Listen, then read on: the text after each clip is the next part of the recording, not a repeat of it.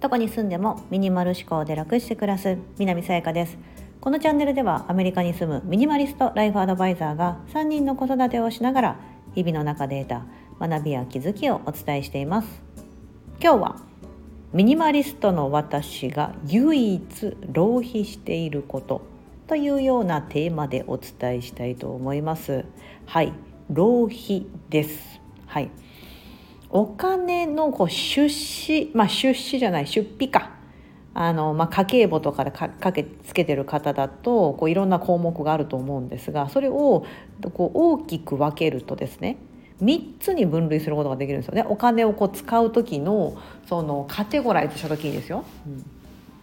それって浪費と消費投資この3つですね、うん、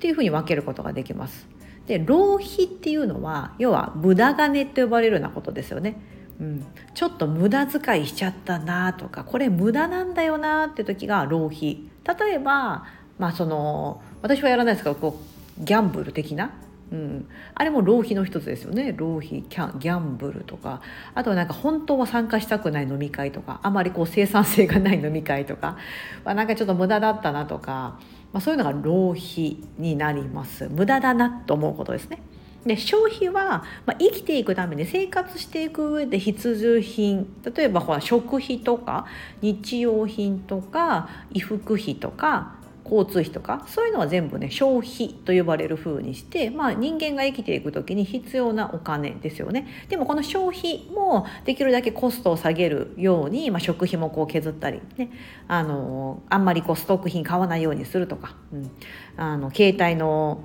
なんだ通信費を抑えるとかそういった風にしてまあできると思うんですがそれが消費です。でもこれはまあ欠かせないものですよね消費。でも使うとなくなってしまうから消える費用の費って書いて消費ですね。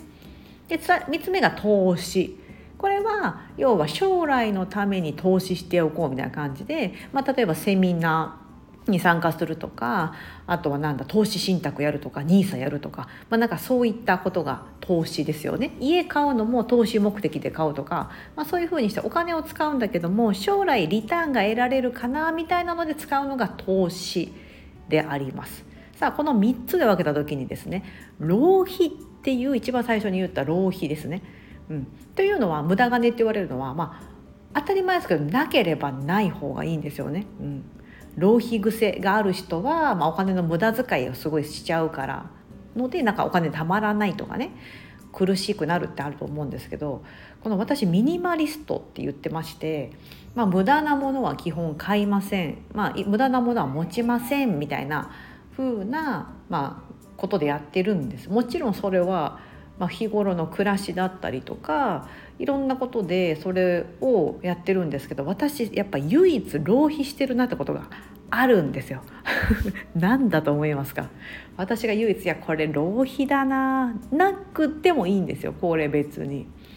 でも結構頻繁にやっちゃってるんです。さあ皆さん何ですか？そして皆さんの浪費ってありますか、うん、消費と投資でも浪費ってね案外自分で気づいてないところが多いんですよ、うん、だって無駄と思ってなかったりするんで。でもカテゴライズしたら多分ね浪費に入るみたいなのがあると思うんですけど、まあ、私が唯一ですね浪費してるなって思うのはラテマネーって言われるものなんですよ。ラテマネーって分かります？あのあのカフェラテっていうじゃないですか、うん、要はあのホットコーヒーみたいな、うん、あのホットラテみたいな、うん、ラテマネーって言われるものってあのまあその人の使い道によると思うんですが浪費に分類されることが多いです。なぜなら別にコーヒーってカフェでそうやって買うとですね、えー、と500円とか高かったら600円。アメリカももう600円台なんですよね。あの日本円で換算すると。そのコーヒー1杯の5600円っていうのは別になくたってまたはもっと多分コスト下げれるんですよね。家からコーヒー持ってくるとかね。うん、いうふうにしてあの全然下げることができることですしなくてもいいものですけどもそのラテマネーで積み重ねると1ヶ月で結構な額になる年間だとすごい額になるみたいな風にしてそういった出費を抑えるのっていいですよみたいな感じでよく言われるんですがこのラテマネーを私は使ってます。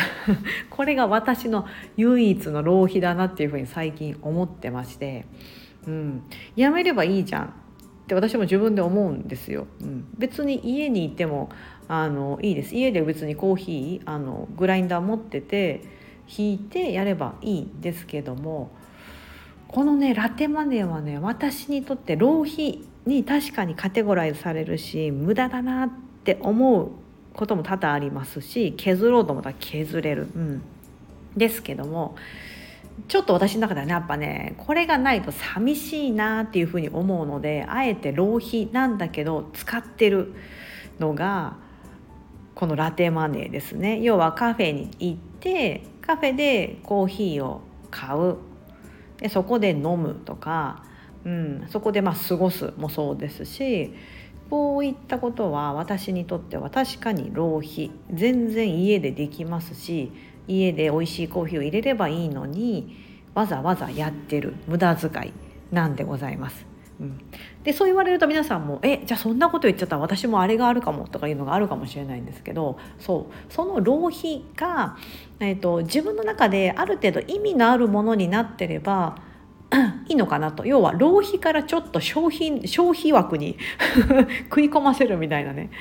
風にちょっと私はしたいなと思って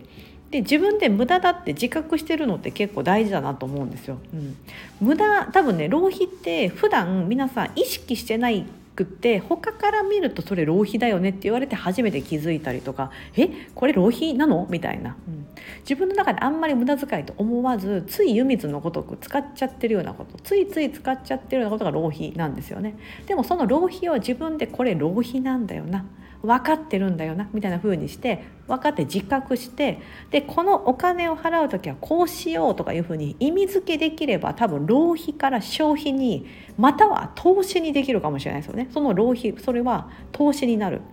例えばですけどラテマネーをそのカフェで過ごす1時間だ2時間の間に生産性の高いことをする。そこで集中してものすごく生産性の高いものを生み出すみたいなふうにすればその時間とそのお金たった500円とか600円は投資になるかもしれないですよね。要はその将来お金を生み出す将来リターンが返ってくるための2時間なのであれば投資になるかもしれないみたいな風にしてあの自覚すればいいじゃんって思ったんですよね。こじつけみたいな思いかもしれませんが、うん、でも私は唯一これ浪費してるなっていうのは自覚してます。はい。非常に自覚してますしもったいないなみたいな。なくてもいいんだけども、うん、でもやっぱりそれがなくなると寂しい。だしその時間せっかくお金使うんだったらめっちゃ集中して仕事しようみたいな感じで必ずあのそこにカフェに行く時にはですねパソコンを背負ってですね 背負って手帳を持って仕事道具を一式持った上で行くようにはしてるんですけどもはい。なんかそういったこと皆さんないでしょうか？そう。えそもそも出費？が浪費と消費と投資に分けられるんだってことを今知った方もいるかもしれないですしあそれは知ってるけどああなるほどそういう考えもあるかっていうふうに何かきっかけになればいいかなとも思ってますし皆さんにとっての浪費は何でしょうか、うん、私は多分多分そのラテマネーと呼ばれる要はそのカフェでコーヒーを飲むとか、うん、そういったたった1日のうちだと500円600円かもしれないですけども積み重ねれば結構な額になってきます。はい。例えばですけども飲み会とか、まあ、お酒もそういうのに入るかもしれないですよね。うん、お酒別にそんな飲まなくても別に生きていくために必要なわけではないけども好きだから飲む。それがなくなるといやもうとてもじゃないか。寂しすぎる、うん、だから消費ですよね。そうなると消費の枠に入るんだけど、うん、でも多分カテゴライズすれば浪費って分けられちゃうと思うんですよね。タバコとか、まあ、そういう嗜好品とかって結構そっちに入るんじゃないかと思います。ものでいけば。うん。まあ、あとはあのどういう例えばその形に残らないもの。ものじゃなかったとしたらなんだ。そういうギャンブルとかもそうですね。その時間あの競馬に行くとかもねそっちに入るかもしれないですよね。パチンコに行くとか、うん、そういうのが好きでその時間がやっぱたまらない。もちろん後からねリターンがなくむしろもうお金すり減らして帰ってくることがあったとしてもクソあの馬があそこで食い込んでればなみたいなそういった楽しい時間があった。うん、のであればカテゴライズとしては確かに浪費かもしれませんが、うん。まあ、うまく付き合っていかなければいけないですよね。ギャンブルってのは結構怖いなと思いますのでどんどんのめり込んでいってしまうとですねやっぱり破産したりとかねもう本当ありますよね、うん、なんか大富豪なのに破産するとかねなんかなんかのニュースでもなってましたよね。うん。というふうにあると思います。浪費とは結構うまく付き合っていかなければいけないですし必ず自覚していることが大事かなと思うんです、うん、自覚してないっていうのがどんどんその行動だったりとかそのを序章してしまう。その要は加速していってしまう原因になるので必ず自覚をした上でその意味付けだったりとか、うん。まあ、あとはそのそれを少しでも抑えるみたいなね、うん、消費もそうですよね。消費だっていくら生活に必要だと言っても本当にそれ生活に必要ですか？みたいな、うん、そんな高い家に住むのが本当に必要なんですか？とか。そのその高級なお肉は必要ですか？みたいな、うん、風になっていくと、うん、確かになと。うん。そうすると、うん、生活に本当に必要かって言ったら、まあ、考えなければいけないですし、うんね、高いお金を払うんであればその意味とその時間と、うん、それから得られるリターンみたいなところをちゃんと自分の中でこうじっくりとこう味わった上でお金を払うとか、うんね、せっかくなんかこうセミナーとか講座を受けるんだったらその時間をたっぷりもう絶対自分の糧にするぞとか自分の中に取り込むぞみたいな感じでやるとその払ったお金以上のものが得られると思いますので、まあ、そういった風にねお金とはうまくつか付き合っていかなければいけないなと思っております。はい。皆さんお金どうしてますか、うん、私あの去年ですね2023年の時からあのマネーキャリアっていうお金の相談無料相談みたいなやってくれるプロのファイナンシャルプランナーさんがやってくれるのに今まで3回相談して無料相談してでそれでねかなりねお金に関してはねあ安心感ですよねこれって、うん、なんかお金って常に不安じゃないですか。将来のこともそうですし常にこうね不安としてつけまとってくるところの部分がもうほぼほぼなくなりました、うん、なんかね3回目の時にライフプランっていうのを立ててもらって私我が家のその将来的な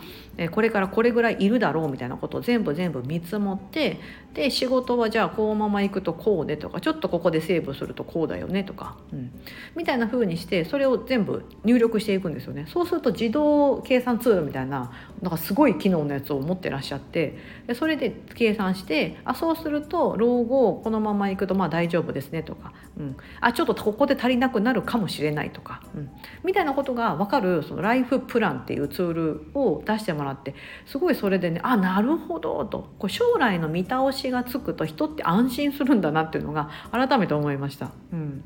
だからねもしそのなんかそういうのでなんか悩んでるとかお金でなんか悩むって嫌じゃないですか。うん